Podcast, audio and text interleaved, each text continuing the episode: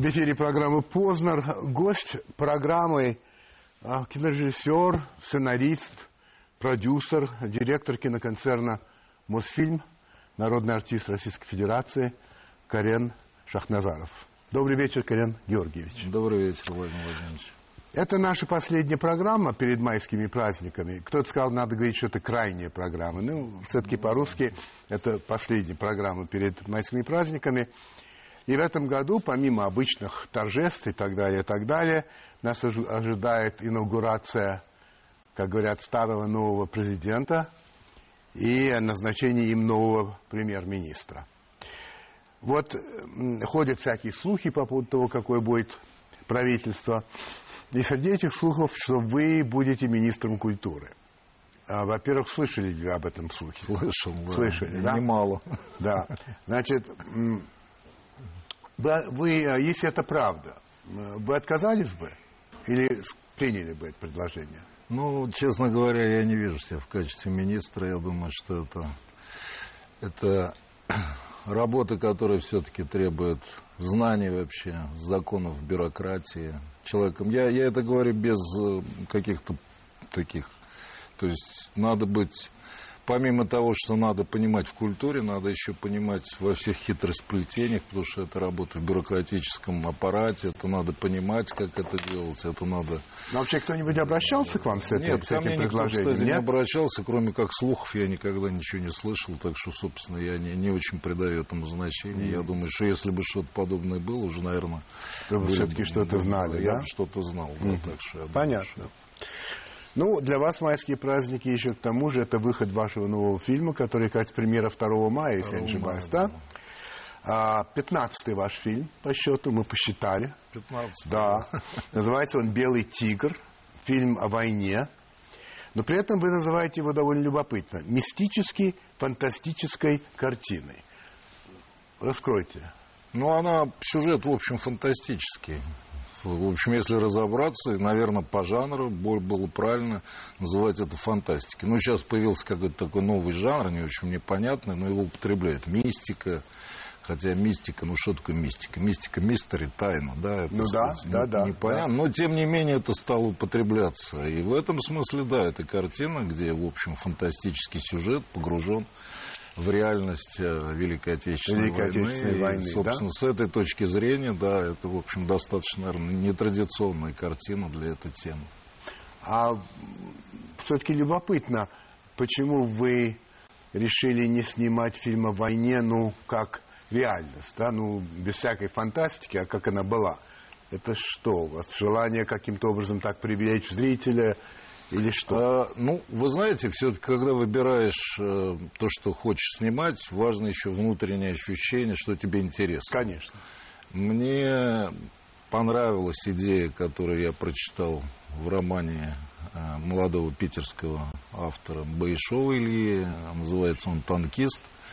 И мне как раз понравилось вот это вот вдруг, то, что он придумал эту историю мистическую. На мой взгляд, весьма близко по своему замыслу похоже на Моби Дика Мелвилла. Роман, который Ну, мне очень, да. ну, это великий роман. нравится. Это великий, Великий роман, роман. скучный, но, Ну, но я не знаю, я не могу от него но оторваться. Один- Иногда один я его моих- перечитываю. знаете. Один из моих любимых романов. Мне кажется, что, кстати, в этом, в этом сравнении нет никакого намека на плагиат. Илья Байшов очень по-своему эту тему эту тему... Так это то, что, охота на поднес. танк? Да, это некий такой мистический танк-фантом, похожий на Диков. И, Но я повторяю, я бы вот э, в этом смысле надо понимать, я абсолютно говорю, что это не, не- никакой не плагиат. Понимаю, это очень понимаю. своеобразная вообще, но тема очень близкая. Мне это показалось интересным. Это была главная причина, почему я, так сказать, а, а, так сказать Вообще, обратился. к этому. я знаю, что у вас мнение такое, что военный фильм – это какой-то, ну что ли, высший режиссерский пилотаж, фильм о войне, и вы еще сказали так, что это в каком-то смысле вызов самому себе. Режиссеру важно иметь в своем репертуаре такую картину. А нет ли у вас ощущения, что по мере того, как отдаляется время Великой Отечественной войны, Второй мировой войны, а интерес к таким картинам падает? У нас, в частности, что, в общем, зритель, особенно молодой зритель, на это кино особенно не идет. Я ошибаюсь? Э, я думаю, нет. Я думаю, нет у меня такого ощущения, нет, что да? интерес падает. Я думаю, что другой вопрос, что, естественно, Великая Отечественная война, Вторая мировая война, чем больше она отдаляется, естественно, для молодого поколения это все равно, что для меня там Первая мировая война. Конечно, поэтому, конечно, да. Поэтому, но все зависит от того, как это показать. Потому что, во-первых, все-таки событие само по себе, конечно, грандиозное. Вторая мировая война, может быть, в мировой истории это самое важное событие за все ее существование соревнований, потому что такого накала страстей, такого масштаба вообще, и таких проблем борьбы зла с добром, так сказать, и все вытекающее отсюда, я думаю, что в истории мировой нету. Поэтому я думаю, что это зависит как как эти картины, какие это будут сами картины. Понятно, что, так сказать, наверное, замечательное традиционное кино о войне, может быть, в большей степени уже Э, так сказать, меньше, вернее, меньше привлекает э, сегодня, и мы знаем замечательный пример, там, советское кино, которое... А вот скажите, просто это так, между прочим, на ваш взгляд, из всего того, что было сделано э, в советском и в российском кинематографе именно в войне, вот какую или какие там, может быть, две картины вы бы выделили как абсолютно выдающиеся? Потому что у меня есть такие в голове. Ну, я бы несколько даже не ну, какие? Это, это, это, конечно, и баллада о солдате. Это особо... попадает в мою да, балладу, да. И, они сражались за родину. А как насчет ну, «Летят журавли»? Летя, «Летят журавли», безусловно, но «Летят журавли» она... Я, я не случайно чуть-чуть пропустил. «Летят журавли» о войне, но я имею в виду чисто военную. То есть война-война? Война-война. А ну, если вот... говорить о таких картинах, которые, так сказать, ну, много картин, которые показывали не войну, а показывали тыл. Таких вообще очень много картин. Даже там, я не знаю, так сказать, э, картина «Верность», по-моему, Тодоровского, Петра Ну, а, например, а, такой фильм, как «Иваново детство». «Иваново детство», да, абсолютно. Сильная же очень картина. Выдающаяся картина. Ну, Тарковский, что говорить, конечно. В этих картинах, я вам скажу, было еще то, что я как раз, когда снимал картины, я много пересмотрелся. У твоего порога, кстати, Ордынского. Да, да, да, да, да. В них еще есть, понимаете, их делали люди, которые сами воевали.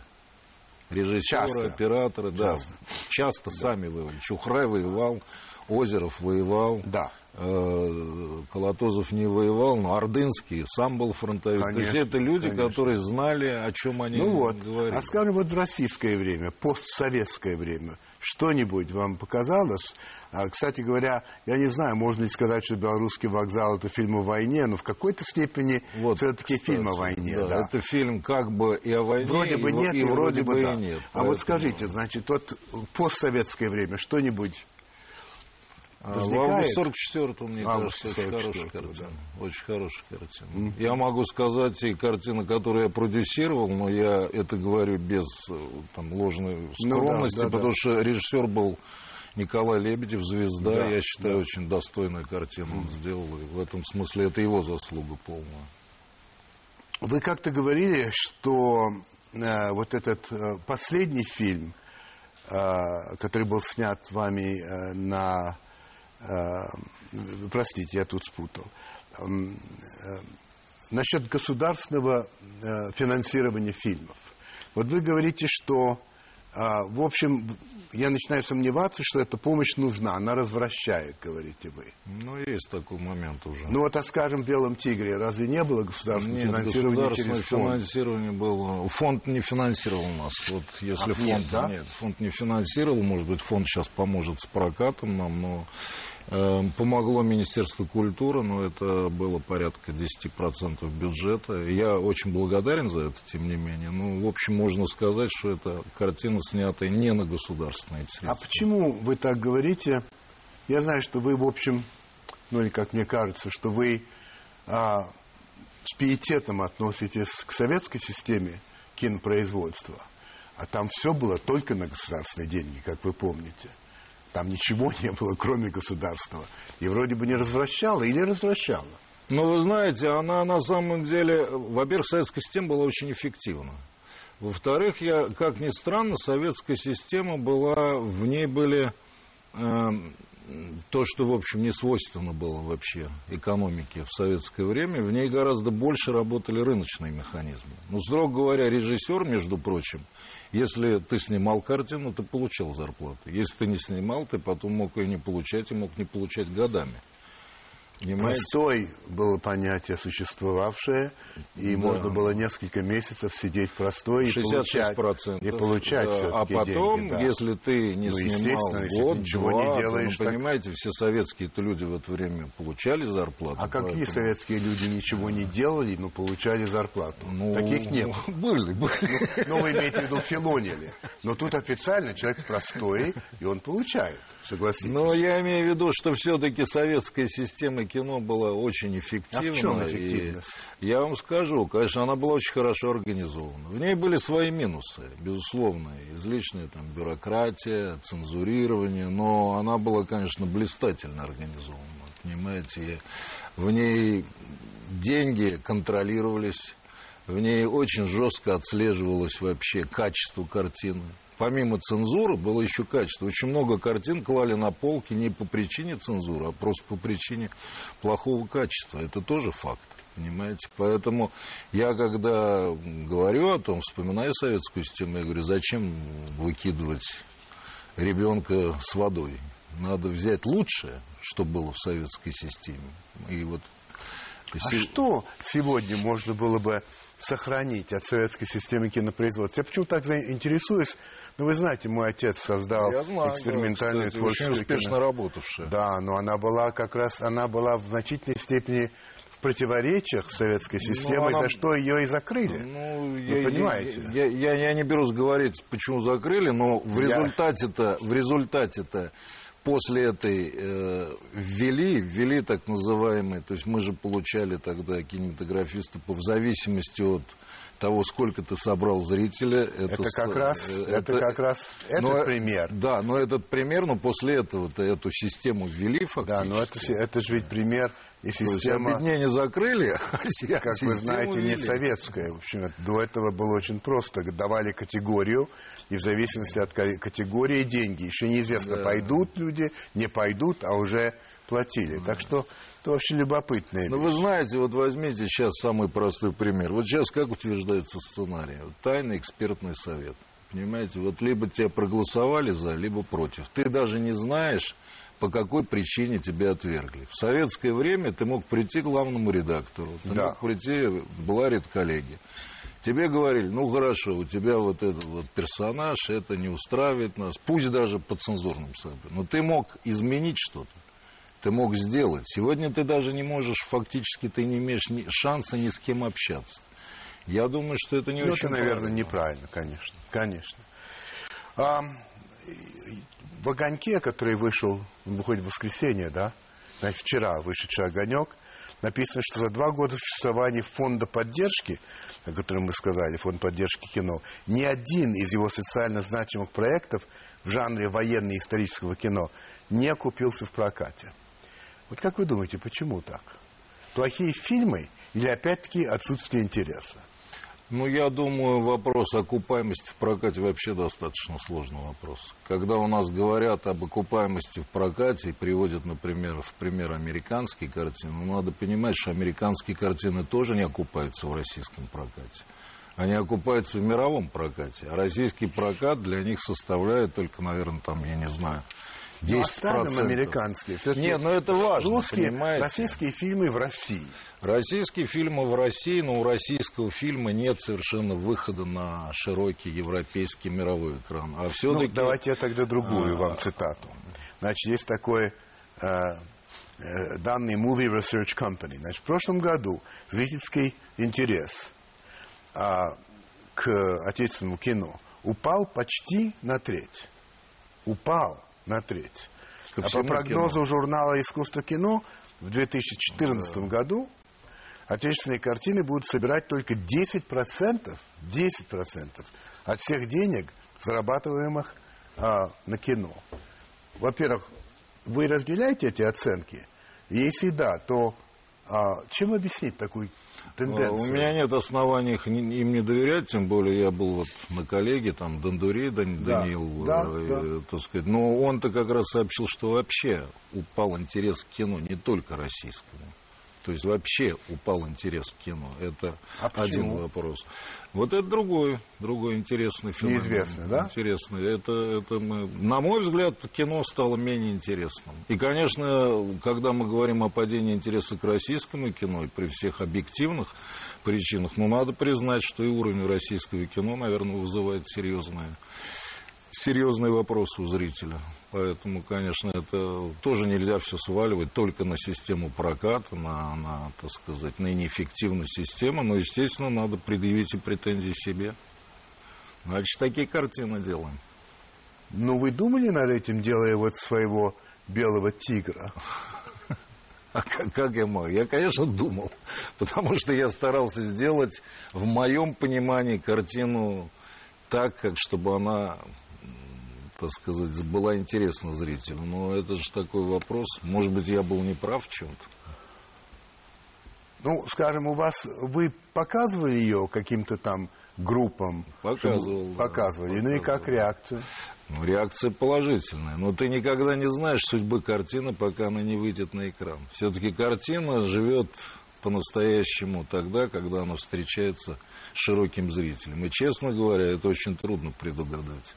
Я вас уверяю, что когда я, например, делал такую картину, как «Курьер», никому в голову не могло прийти, что эта картина там станет рекордсменом своего года, и, так сказать, у нее будет такой зритель. Наоборот, все предрекали ей абсолютный крах. Ну, это, это вообще очень трудно понять, почему та или иная картина вот попадает и работает. Вот здесь какие-то есть вещи, которые совершенно невозможно рассчитать.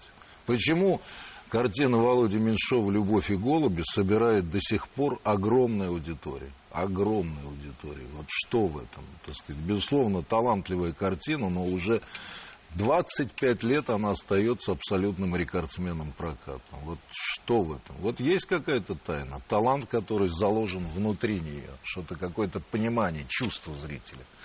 Ты никогда не знаешь, как, как, как это сложится. Год три тому назад вы сказали, что художественный уровень отечественного кинематографа можно оценить как ниже среднего. А, и наше кино, сказали вы, псевдорыночное, как, впрочем, и вся экономика. Вы считаете, что если сегодня нашему кино дать 5 или даже 10 миллиардов долларов, поверьте, не изменится ровным счетом ничего – Просто гонорары станут существенно выше, что, в общем-то, было бы очень неплохо. Видимо, в шутку сказали вы. А, значит, а, и вы говорите, надо, значит, какой выход? Надо возвращаться к советской системе кино, то, о чем мы с вами говорили. И вы говорите, что у него были свои минусы, там идеологичность, отсутствие рыночных элементов, но в целом она была очень правильной. И, как ни странно, очень рыночно все-таки рыночный. Все-таки рыночный. То есть вы считаете рыночный то, что если режиссер а, долго не работал, ему перестают платить. Вот это Нет, дело не в этом. Я вам скажу, дело все в том, что это ведь миф о том, что вот, э, допустим, студия. Студия же получала кредит. Если кредит студия не возвращала, студия лишалась премии, всего. Это было довольно существенно вообще. То есть это, это был определенный стимул. Сейчас представление, что в советское время вот просто так государство давало деньги, ничего не подобного. Студия Мосфильм получал кредит. На эти деньги он делал фильм. Если государство принимало эту картину, Значит, он этот кредит возвращал. Если государство не принимало, что бывало и по цензурным, конечно, соображениям, но и по художественным, то тогда, так сказать, у студии могли быть большие проблемы. В этом смысле я это имел в виду. Но а просто... как вы считаете, да. вот в нынешней вот структуре а, экономики нашей страны, возможно ли возврат к советской системе? Ну, я считаю, конечно, в каких-то каких-то основных... Какие-то элементы, может быть, можно брать? А я не вижу, что, я не вижу ничего в советской системе, что противоречило бы сегодняшней... Понимаете, советская система, на самом деле, советская система работала как американские мейджоры. То же самое было. И, может быть, это не случайно, потому что советская система в значительной степени была заимствована из США после путешествия там, из Эйнштейна, Александрова. Так сказать, Мосфильм был построен по, по образцу американских студий. Поэтому никаких, та же работа, тщательная работа со сценарием, бесконечные доработки. Слушайте, мы с Бородянским год писали мы из джаза. Год. Мы, конечно, ругались, что нас там ну, не понимают, что мы художники. Но нас Данелли, который был тогда художественным руководителем, сказал, ребята, сценарий хороший, пишется год. И вы будете год его писать. Мы год и писали. Мы написали 18 вариантов. И я должен сказать, сегодня я понимаю, что это, в общем, было правильно. То есть вы говорите, что на самом деле советская система производства кино в значительной степени базировалась на американском опыте. Да, Тогда у меня такой вопрос. Вы говорите, что надо в развитии того, о чем вы сказали, надо скорее забыть про Оскар и перестать носить бейсболки, как будто бы нет других головных уборов, и вообще забыть, забыть про Голливуд. Как же так? Тогда получается нелогично. Нет, С одной стороны, абсолютно вроде... логично. А ну... При этом надо кинематограф, как мне кажется, все-таки делать, исходя из своих э, национальных традиций. Это не значит, что не надо заимствовать лучшее, что есть у американцев, европейцев или даже индийцев, кстати.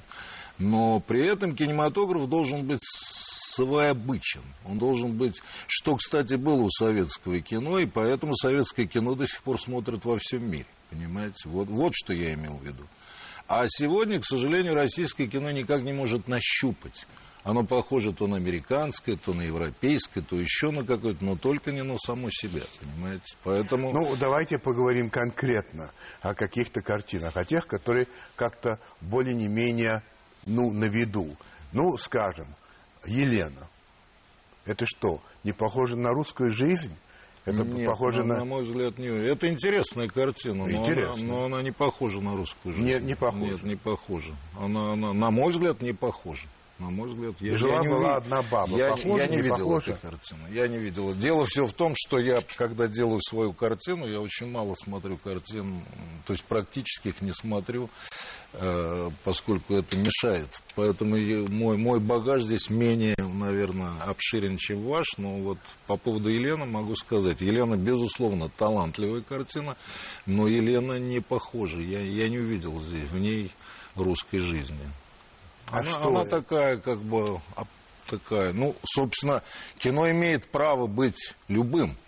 Тут нет вопросов. У меня нет претензий к автору. Он имеет право снимать кино так, как он это, так сказать, мыслит. Тем более он человек талантливый, безусловно, нет вопросов. Но я бы сказал, что эта история могла происходить в Германии, в Англии, во Франции, даже в Индии, по-моему.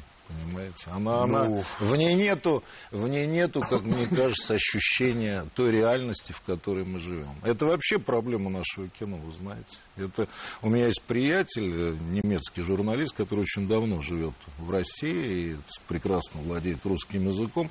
Он как-то мне сказал такую фразу, ну, которая меня озадачила. Он говорит, вы знаешь, вот по вашим фильмам в основном совершенно нельзя понять, чем живет страна. Вот что происходит. Вот чем она живет? Я, говорит, я не могу понять. Понимаете? Вот, вот, вот то, о чем я говорю. То есть все-таки кинематограф в своей...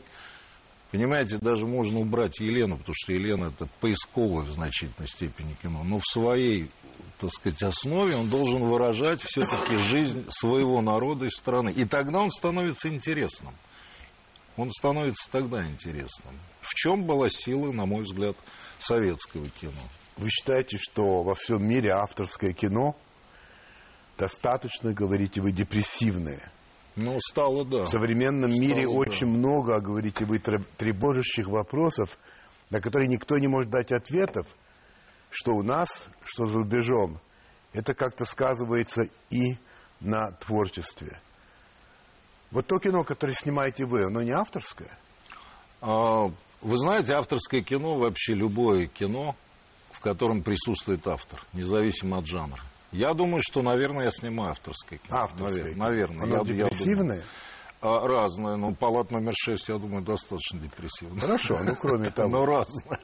И потом, у меня были другие вам, картины. что самые великие фильмы, это как раз сугубо авторское кино, и, как правило, ну, давайте возьмем таких режиссеров, как Бергман, Филини, Антониони, Курасава, даже Чаплин – Бунюэль, Кубрик, Тарковский. Это все абсолютно авторское кино, и, в общем, не веселое, но это самое великое кино. Ну, я вам так скажу, в моем понимании авторское кино это, это кино Гайдая, понимаете? Потому что... Я к тому, что вы говорите, что оно депрессивное. Ну, а я к тому, оно что оно может быть, быть разным. Например, может. фильмы Гайдая абсолютно не депрессивные. Или там фильмы Меньшова, они не депрессивные. Но это авторское кино. Потому что вы отрезаете титры, и все равно вы понимаете, кто это снимал. У художника есть свой стиль, свой взгляд. Это не зависит от жанра, в котором они сняты. Поэтому, да, и фильмы Тарковского авторское кино, и фильмы Гайдая авторское Ну, значит, кино. может быть, тогда... Ну, кстати, я не вижу, почему вы думаете, что в фильмах Тарковского так много депрессивного? Во-первых, разные Я фильмы. не знаю, что вы называете депрессивной, но во всяком случае это не то, что, а, как вам сказать, повышает настроение, заставляет улыбаться. В общем, довольно тяжелые истории рассказывает Тарковский в своем кино. Будь Ну, то «Сталкер», будь то «Иваново детство». И даже, а, мне кажется, что так. В конце концов, кино должно рассказывать о жизни э, такой, какая она есть. Да, Причем она сама по себе часто не очень веселая, наша Да, с вами конечно, жизнь. нет. Правда? Более того, если всерьез говорить, жизнь, наверное, в финале своем всегда трагична. Ну вот. что это другой вопрос. Но, но я думаю, кино, кино должно быть разным. Это аксиома, да. Никто не будет спорить. Все-таки в кино должна быть надежда. Все-таки в кино... да- Вы, вы знаете, у меня была такая интересная, любопытная история, когда «Палат номер 6» снимал, и, и я снимал ну, в доме для душевнобольных, и ко мне подошел, а там же публика очень интересная, и такие очень любопытный народ там бывает сидит, и ко мне подошел один из пациентов и говорит, вы знаете, не надо, вот вы палат номер 6 снимаете, вы не делаете, чтобы герой в конце умер. А, кстати, я, он действительно у нас не умирает, это помимо, помимо этого было. Я говорю, а почему? Он говорит, ну, не надо, надо оставлять какую-то надежду. Ну, вообще, это такой интересный момент. Я сказал, да, у нас он не умирает. А, когда-то обвиняли Голливуд, и иногда до сих пор обвиняют в том, что happy end, счастливый конец. А, вы сторонник вот такого? Нет, не обязательно. Не обязательно. Вы понимаете, может быть, несчастливый конец, но кино Но дает надежда надежду. остается? Но надежда остается. Может быть, трагичный конец, но при этом есть надежда. Потом я повторяю, но кино не может быть одинаковым. Оно может, должно быть разным. Но я, я когда говорил о, о депрессивности Да. фестивального кино, Нет, я имел в сказали виду, я имел в виду, что оно чрезмерным стало. Вот, строго говоря, «Дорога» и «Ночи Кабири», «Дорога» ведь трагичный конец, и Конечно. в то же время необыкновенно светлый. Потому что герой в конце перерождается. Потому что герой в конце перерождается. Энтони Куин в конце, я когда, пом- я когда- помню, помню прекрасно, когда он да. кидает эти, он перерождается. Вот, вот что я имел в виду. Понятно. Значит, мы сейчас уйдем на рекламу. А, подумайте об услышанном, и потом будем продолжать разговор и о кино, и о жизни.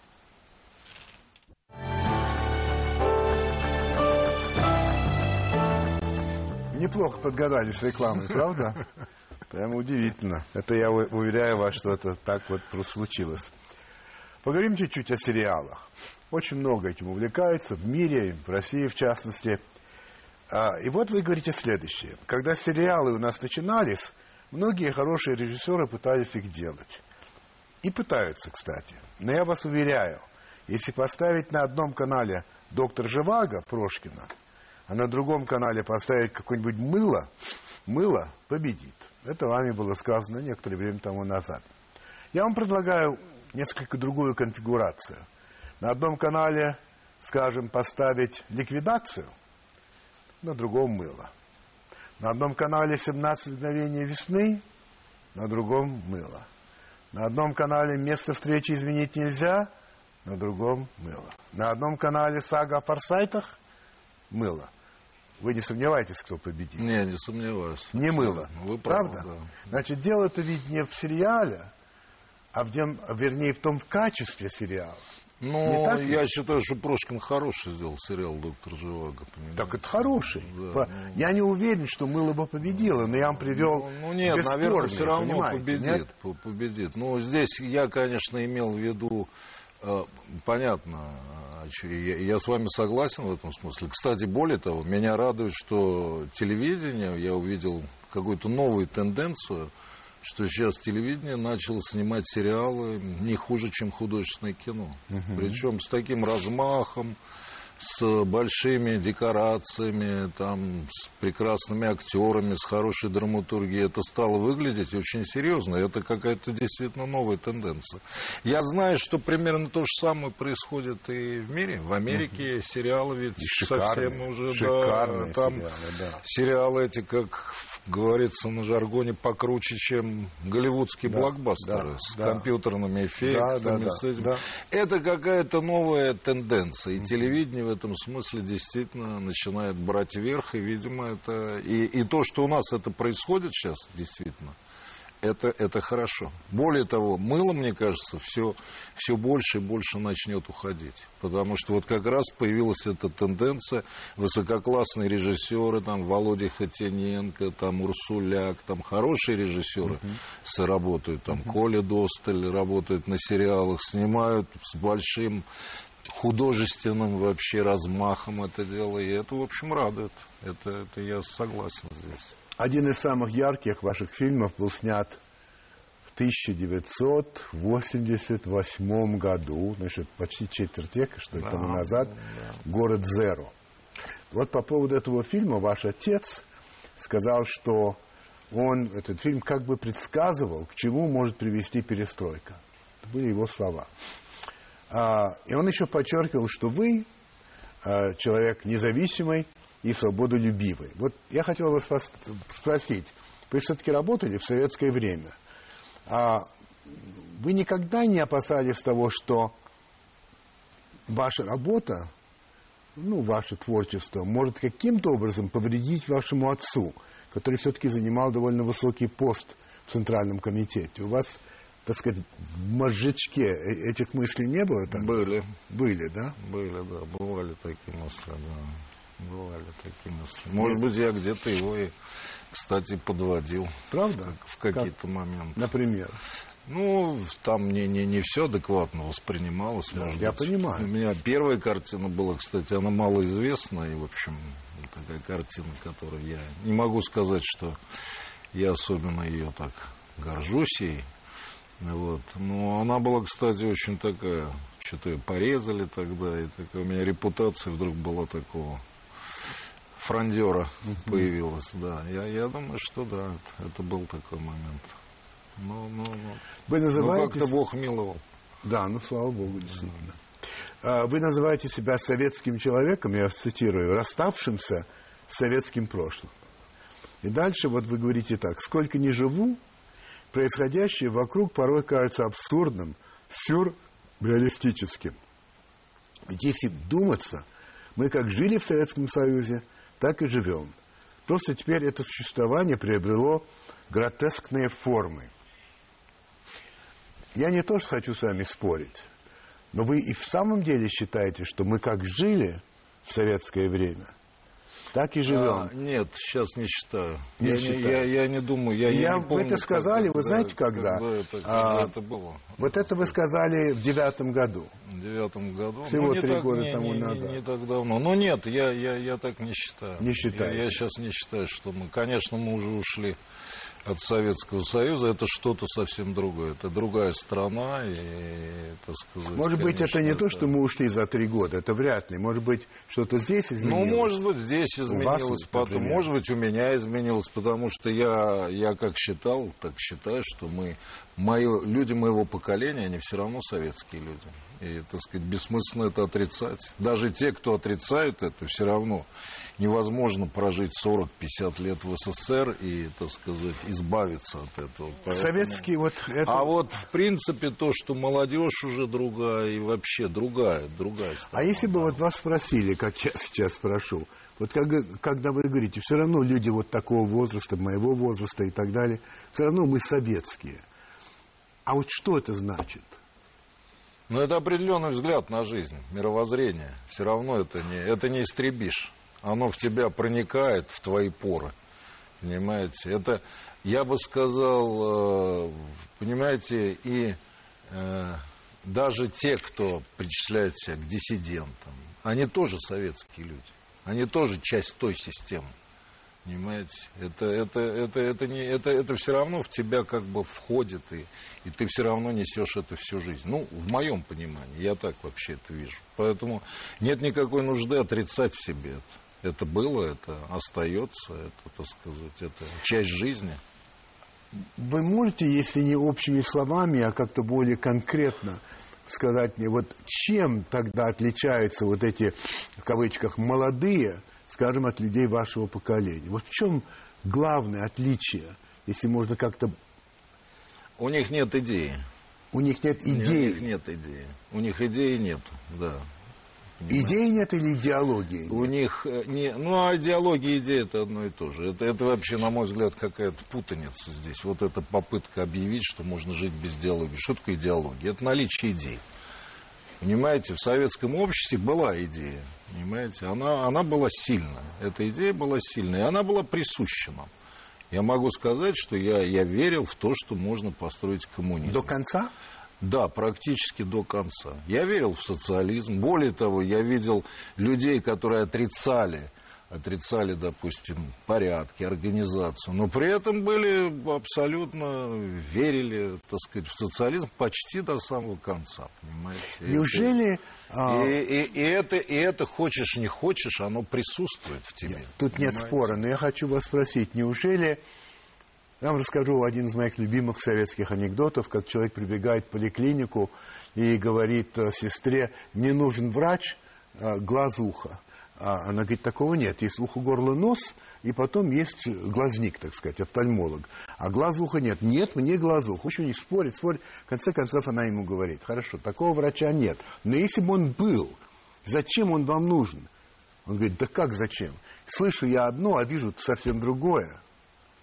Но Неужели это... вы тогда, вот живя в советское время, не сразу, но постепенно не стали видеть разницы между тем, что вам говорят с экранов телевизора, лозунги и так далее? Ну, конечно, видели, конечно, видели и, конечно, понимали. Это была причина, почему я там делал такие картины, как «Курьер», где, где как раз или там, вот. «Город Зера», да. Но при этом вы вспомните... А Вера все равно сидела. Но Вера-то все равно сидела. Более того, я, например, так сказать, вращался в кругу, так сказать, той творческой интеллигенции, где, в общем, весьма отрицательное было отношение к, к тем порядкам, которые да, были в 70-80-е да. годы. Но вы вспомните, что было идеалом. Идеалом был Ленин. Понимаете? Идеалом был Ленин. Вот Понимаете, это все равно идеалом были те идеи социализма, которые были заложены. То есть как бы считалось как, что вот это сейчас неправильно. А вот правильно вернуться к первоистокам. Ведь в этом была вообще сущность, э, так сказать, той идеологической борьбы, которая проистекала там в 70-е, 80-е годы. Я что-то не помню, за исключением там совсем уж крайних случаев, когда полностью отрицалось все советское.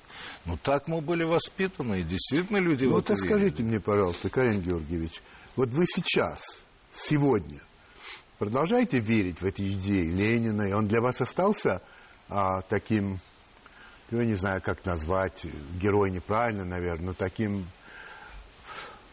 примером чего-то замечательного? Ну, примером, знаете, это нет. Конечно, в таком, в таком плане, к которому нас приучали, так сказать, да, это, да. конечно, нет. Но он для меня, безусловно, остался одним из выдающихся лидеров политических вообще, которые когда-либо И вера осталась? У вас не, не, не возникло а, сомнений? Я верю... Э, нет. Я, я, я, я, верю, я вообще левый по своим взглядам. Я, верю, левый. Ну, левый это я, я, я верю в социализм. Я верю в то, что это устройство более правильное более Теоретически. Правильно. Ну, не только теоретически. Практически-то вы ну, его не, не видели. Ну, ну, вы знаете, мы видим э, какие-то примеры. Потом, что значит практически? Капитализм ведь тоже он приобретает разные формы. Есть капитализм Швейцарии, есть капитализм Мексики. Понимаете, капитализм Спора никакого нет. Но где-нибудь вы, вообще вы воочию увидели социализм, который работает по самой главной, от каждого по возможностям, Но каждому по труду. Вообще, это главное. Я вообще не видел совершенного общества, подозреваю, что никогда его уже не увижу. Но дело все в том, что в моем понимании социализм прежде всего это обеспечение людям равных условий образования. Стартовых Да, разных, равных образования и равных медицинских условий. То это бесплатно? Главное. Да, абсолютно. В моем понимании это должно быть, причем это должно быть качественно. Но вы вот, знаете, что это всего. есть и в капиталистических странах? Есть, да. Ну, так а многие... Некоторых, многие некоторых, да, но, многие капиталистические страны, но на самом деле... Они элементы полу, социализма. Конечно, они полусоциалистические. А, ну, понятно. Мне это очень интересно, потому что я прошел путь, наверное, похожий на вас, потому что я тоже очень сильно верил. Ну, правда, приехав уже взрослым человеком сюда, а папа меня так воспитал. Скажите, а вы были привилегированным ребенком, учитывая, что ваш отец занимал такой высокий пост в ЦК? В смысле продуктов, в смысле, ну, знаете, ну, в закрытых... определенной степени, конечно, было, был. Да? В тот момент, когда он это, на самом деле, мои родители из очень простой среды. Мой отец приехал нищий, можно сказать, в Москву, и, так сказать, моя это я мама знаю. Из, из совсем бедной семьи. И, в общем, ну, конечно, но другой вопрос, что когда говорят о привилегиях того времени, да. мне это просто смешно, когда я вижу нынешних. То привилегии, в данном случае, это деньги. Тогда это было положение. Да, разные ну, вещи. Понятно, да? что сейчас деньги... Знаете, один американец очень хорошо сказал. Он говорит, деньги и власть никогда не идут параллельно. Либо деньги присваивают власть, либо э, э, покупают власть, либо власть присваивает деньги. На мой взгляд, весьма глубокая мысль. Поговорим чуть-чуть о выборах. Значит, вы э, на, про, на прошедших думских выборах вы не участвовали, не голосовали, насколько мне известно. А... Почему я голосовал? Я за голосовал. партию власти? Нет, я не голосовал за партию власти, да. я не голосовал, я об этом публично. Да, сам... поэтому я знал. Сознался. Но зато на выборах Путина вы очень активно его поддерживали. Да, Хотя он вроде бы и представляет партию власти. Противоречия тут нет? Нет, нет противоречий. Я считаю, что партии власти необходима сильная позиция в парламенте. Это неверно, когда у нас сложилась ситуация, когда и так сказать, партия власти имеет чрезмерное большинство в парламенте. С другой стороны, я полагал и полагаю, что Путин это тот человек сегодня, который, э, так сказать, ну, в моем понимании, это прежде всего гарант единства страны. Я считаю, что для России это очень опасно вообще распасться. Вы говорите, что, вот вы комментировали свое решение о вступлении в народный штаб. Я человек уже достаточно поживший, у меня ощущение, чего-то я в атмосфере вот 91 год почуял. А да, а что за запах 91 Ну, что-то такое, вот эти... Тогда же был восторг, была эйфория. Ну, знаете, он не, не только восторг был, было ощущение, в общем, весьма гнетущее. Да? Да, я думаю, Вы что... Вы не путите с 93-м? Нет, нет, нет, 90-й год почему-то. А там было очень разное тогда. Да? Как бы. Мне кажется, что это присутствовало. Вы еще член общественной палаты? Нет. Ушли сами? Ну да, я как бы, так сказать. Как я не могу сказать, что я делаю какие-то декларации. Ну, я понимаю. Смысле. Я, я не считаю это Вам кажется, что вы чего-то там сделали? Нет, я считаю, что я ничего достойного не сделал. В этом смысле я считаю, что не имеет смысла. Там есть много достойных людей, которые действительно делают очень много полезных вещей. Я в силу того, что у меня даже времени для этого нет, ну, я, я не считаю, Подходим что... к концу. Вы насчет истории высказывались. Вы говорите, что детям не надо давать острые темы, что пускай потом они их дискутируют, что, вообще говоря, а, например, если нельзя э, приравнивать, например, а, а, советский строй с нацистским строем, что даже надо запретить такие вещи, как, например, кое-где запрещено отрицание Холокоста. Да, я так считаю. Да, вот смотрите, Холокост был. Да. И его отрицание зачастую основывается на антисемитизме, просто. Конечно. Понятное дело. А это точка зрения. Это разные вещи, да, точка зрения. Был советская, была советская система, была нацистская система, и с точки зрения кого-то они очень похожи друг на друга. Нет, Вы говорите, это надо запретить. Нет, я, я считаю, во-первых, я считаю, что это надо запретить в нашей стране. Ну, естественно, да, естественно. Я же не претендую не, на не, то, не, чтобы в нашей, это в нашей, запрещен понятно, был где-то да. это. С другой стороны, ну, понимаете, когда в Прибалтике запрещают символику советскую. Оставим их. Давайте ну, про хорошо, нашу страну. Да, давайте про Почему вы считаете, что Потому что запретить? я считаю, что ну, это просто противоречит всему ходу истории, ну, всему пониманию истории. Собственно, нацизм возник именно как форма борьбы с коммунизмом. коммунистическая идеология, у которой много грехов, безусловно. Но вы знаете, и христианством с крестом, понимаете, много творилось э, неправедного в этом мире. Это не значит, что надо христианство, так сказать, э, христианство несет за это ответственность. Но то, что почитать то, что лежит в основе идеологии коммунистической и фашизма, это совершенно разные вещи. Последний Фашизм это расизм, прежде всего. Ну, в том числе. Последний вопрос перед моим другом Марселем Прустом. Вы все-таки считаете, что в школе на ранних этапах не надо говорить о проблемных спорных вещах? Не надо. Нет, не надо. А когда надо? Я думаю, что взрослые люди сами определят. То есть, когда Это- человек окончил школу, Конечно, ему уже конечно. внушили какие-то вещи. Не, ну, что- ну вы знаете, с этой точки зрения, мы же своим детям не рассказываем все про нашу жизнь. Мы говорим... Они сами вот, узнают. а, вот именно, я про это говорю. Но Может- прежде всего мы хотим создать у них ощущение, что их родители лучшие в этом мире. И это правильно. То же самое, я говорю, надо делать и для, так сказать, наших детей. И даже если это неправда. Я не говорю про неправду. Я говорю, что всегда можно преподавать историю таким образом, чтобы создать у ребенка прежде всего позитивный образ своей Принято. родины. Принято. Марсель Пруст. Да, Каким представляется писатель. вам абсолютное счастье? Вот что такое для вас предел счастья? Предел ща- Работа. Работа. Работа. А предел несчастья? Отсутствие работы. А какую черту вы больше всего не любите в себе? Э, думаю, излишняя эмоциональность, вспыльчивость. Лень тоже можно было бы. Какую черту вы более всего не любите в людях, других? Предательство, лень. Можете ли вы назвать... Равнодушие. равнодушие? Равнодушие. Можете ли вы назвать ныне живущего человека, который для вас является примером для подражания? Ну, таких много. Ну, хоть одного известного. Маркес. Есть? Маркес. Последний роман его прочитал, все-таки невозможно отделаться от того, что это Да. необыкновенный человек. А в каких случаях вы лжете? А, каких случаях? Ну, в мелких бывает. Бывает, бывает. Я, я не, не- принципиально все-таки я для себя уже в своем возрасте решил, что надо уже, в общем, стараться всегда говорить правду. Что вы считаете своим главным достижением?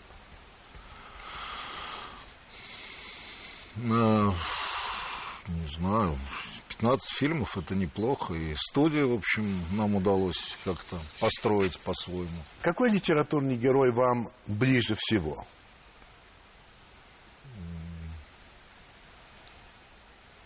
Ближе всего.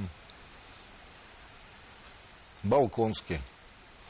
Что вы больше всего не любите? Больше всего, что я не люблю. Ну, мы уже говорили, лживость не люблю. Хорошо. Оказавшись перед Богом, что вы ему скажете? Ой, промолчу, наверное. На таких встречах надо помалкивать. Надо слушать, что он тебе скажет. Это был Кориан Шахназаров. Спасибо большое. Спасибо, вам.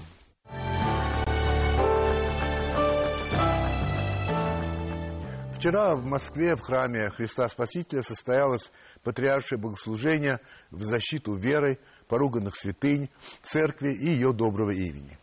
Это сопровождалось так называемым молитвенным стоянием. И в связи с этим неродовым событием хотелось бы высказать некоторые соображения. Исторически призывы к защите веры и церкви раздавались накануне кровопролитий и насилия, ну, крестовых походов, Варфоломеевской ночи, изгнания евреев из Испании, охоты за ведьмами и сожжения инакомыслящих, преследования староверов, разгулы инквизиции, ну и множество других прелестных вещей. И каждый раз это было связано либо с разладом внутри самой церкви, либо с угрозой потери ею власти и авторитета. Как мне кажется, сегодня в России церковь у все большего количества граждан теряет авторитет. Также мне кажется, что это связано с совершенно конкретными делами и лицами. В частности, со все более ясным стремлением церкви проникать в органы власти, в органы образования и, разумеется, с критикой в адрес самого патриарха. Очень любопытно, что наиболее ярые самонареченные русские патриоты рассматривают это под сугубо политическим углом зрения. Вот, например, Михаил Леонтьев, главный редактор журнала «Однако», в редакционной статье в номере от 16 апреля писал следующее. Как это все-таки здорово случилось, что вся наша, в кавычках, болотная фауна в едином порыве вовлеклась в травлю церкви и патриарха. Люди, на первый взгляд, совсем разные, разных сословий, национальностей, политических окрасов, мановением чьей-то воли сбились в сплоченную стаю воинствующих сектантов, атеистов и педерастов неопределенной сексуально-политической ориентации. Ну, я бы хотел поздравить церковь и патриарха с наличием такого защитника. Это во-первых. Но, во-вторых, хотел бы заметить, что все мы, люди, являемся фауной. В том числе и Михаил Леонтьев, который, может быть, хотел бы считаться флорой. Все мы, ходившие на Болотную, и в самом деле люди разные. И по национальности, и по политическим взглядам. Есть среди нас и атеисты, и агностики, и люди глубоко православные. Возможно, что есть и сектанты. Что до педерастов, так изящно упомянутые, то если господин Леонтьев употребил это слово в биологическом смысле, то таковых было не меньше и на поклонной. Если же в оскорбительном, то это явно не по-христиански. Удачи вам и приятных сновидений.